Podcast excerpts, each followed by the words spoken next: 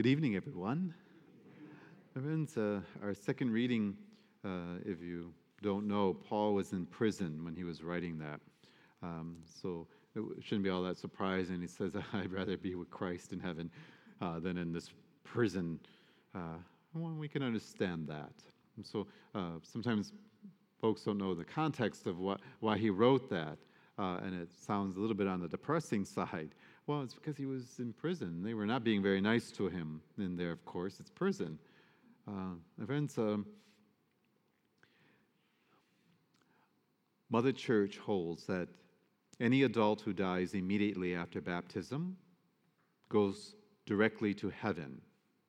So, if someone, for instance, were to be baptized this evening as an adult, and God forbid they were to get hit by a car and die, they go directly to heaven.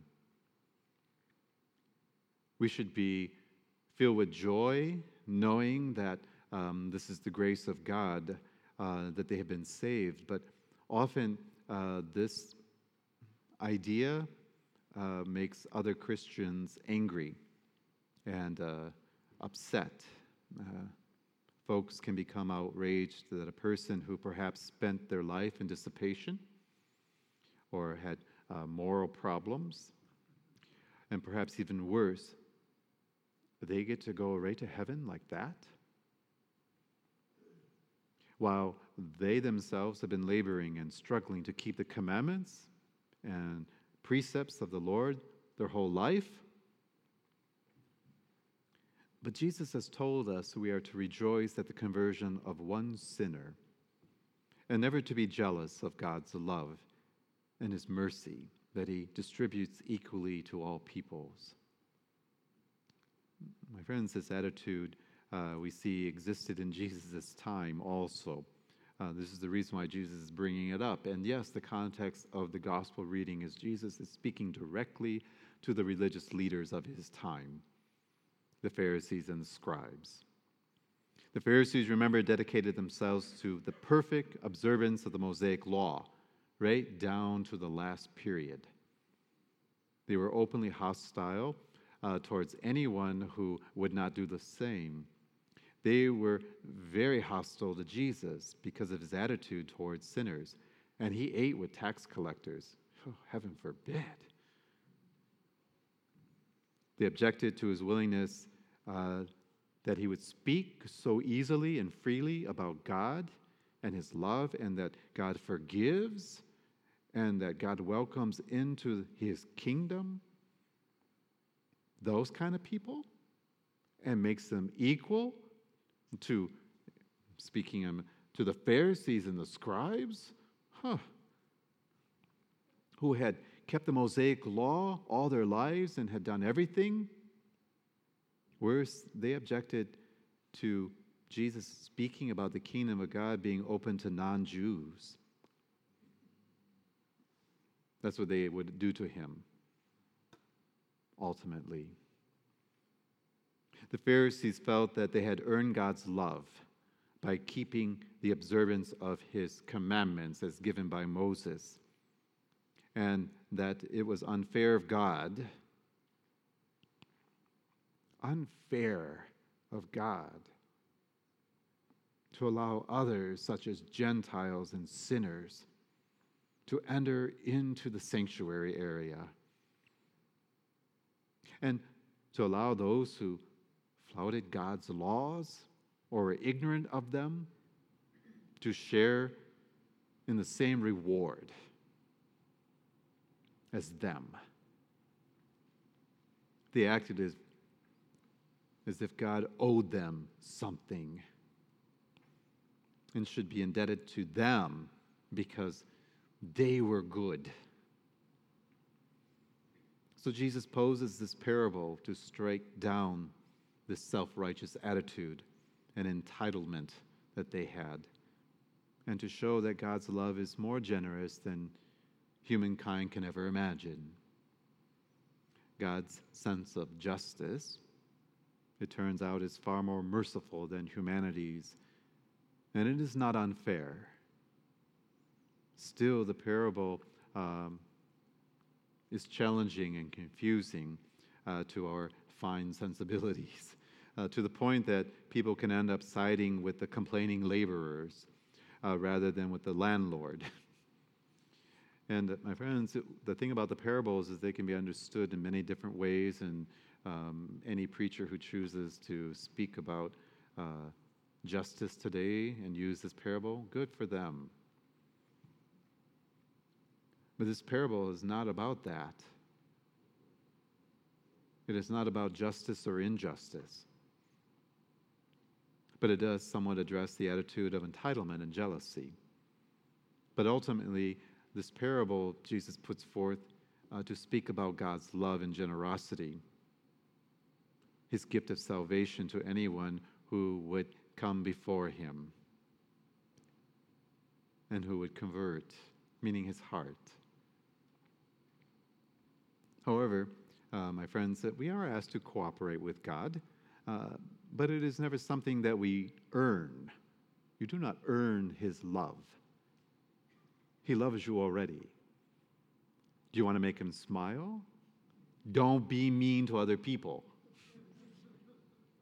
The idea of making God smile is a wonder. I, I would, God who created everything, not just the earth and not just this universe, all of them, all the ones we're still discovering, everything. The ability to make him smile simply by loving. It's outstanding.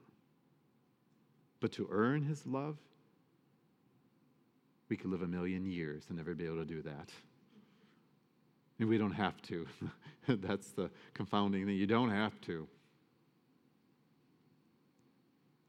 My friends, when we reflect on this parable very carefully, we will notice that the laborers never complain about the wage that they freely agree to.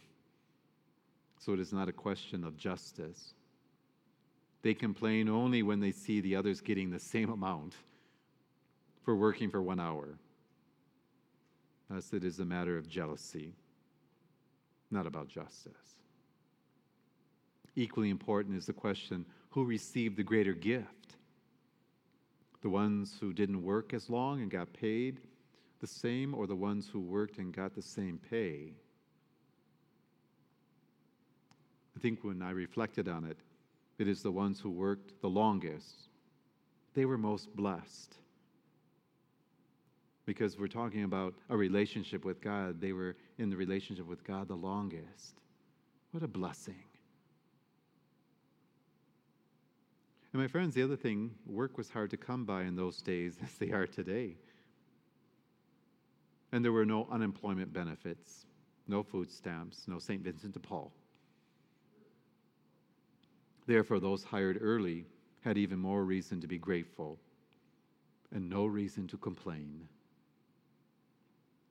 Finally, the question of the wage. Perhaps the owner could have given those who worked all day long a bit more. But what is being compared here, and you already know, we're not talking about money. Jesus is talking about salvation. That's what God was offering life in the kingdom of heaven. And there is no reward greater than that. You can't make that more. God offers us this unimaginable gift. There's nothing greater that He can give. And His love is so great that there is no way He's willing to give less to those who showed up late. Deeper reflection of the parable, be grateful that God has loved you so much that He freely invites you to share in His divine life. Let us ask for a share of his generosity, that generous spirit that he has, so that we too can rejoice when others are called to share. And yes, humanly speaking, uh, maybe they don't deserve it from our standard, but they do from God's. We should learn to be that generous of heart, how much different the world would be we should not treat our Lord with such disdain and to be envious of his generosity and love. So many Christians repay God's generosity with ingratitude and the silent treatment. I'm not going to talk to him anymore. So many look at his greater generosity to others as an insult to themselves, equating it as being unfair and unjust. Many are not grateful for the blessings he gives already because others seem to be given more.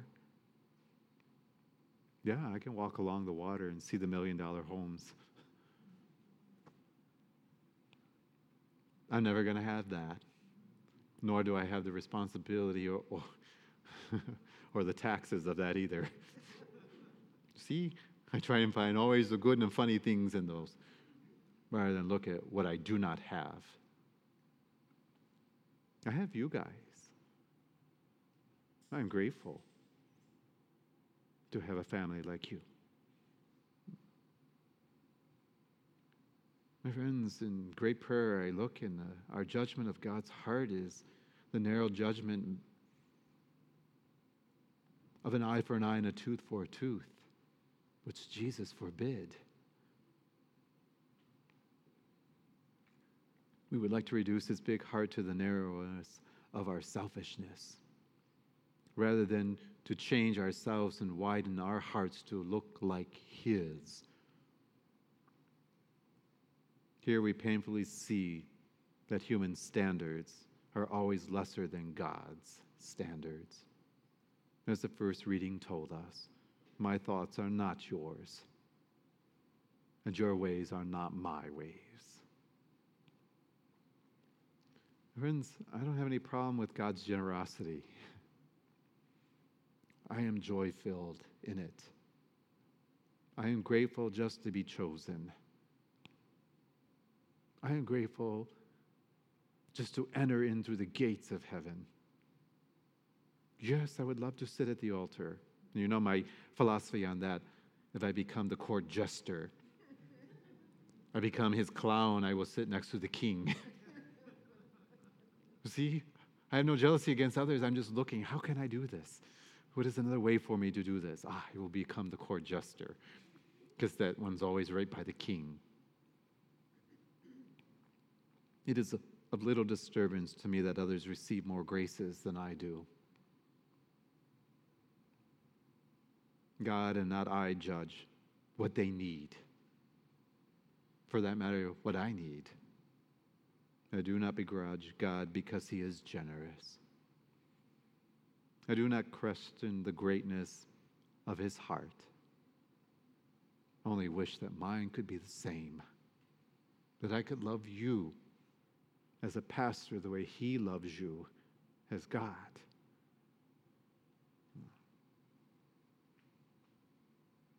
I am grateful that his great heart was there for me always, through all the storms of my life, and that it will be there for me when the end comes for me. Whether I experience it like I read in the book of Revelation, the end time there, or whether it comes as the customary ending, just passing from this human life into the next. He will be there. I believe God's happiness is intertwined in his generosity. And over and over again, he has told us our happiness will be found in being generous, as he is generous. But the majority of humans will not listen. The haunting question many are tempted to ask always is what is it? What's in it for me? What do I get out of this? And when we ask that question, it leaves absolutely no room for God of heart with others, as your Heavenly Father is generous with you. And if you say, Not in this world, He hasn't been, oh, your crown will be great in heaven then. All kinds of sparkling diamonds. But when you get there, you won't care anymore. you won't. I hope to see you all there. Hmm? One day.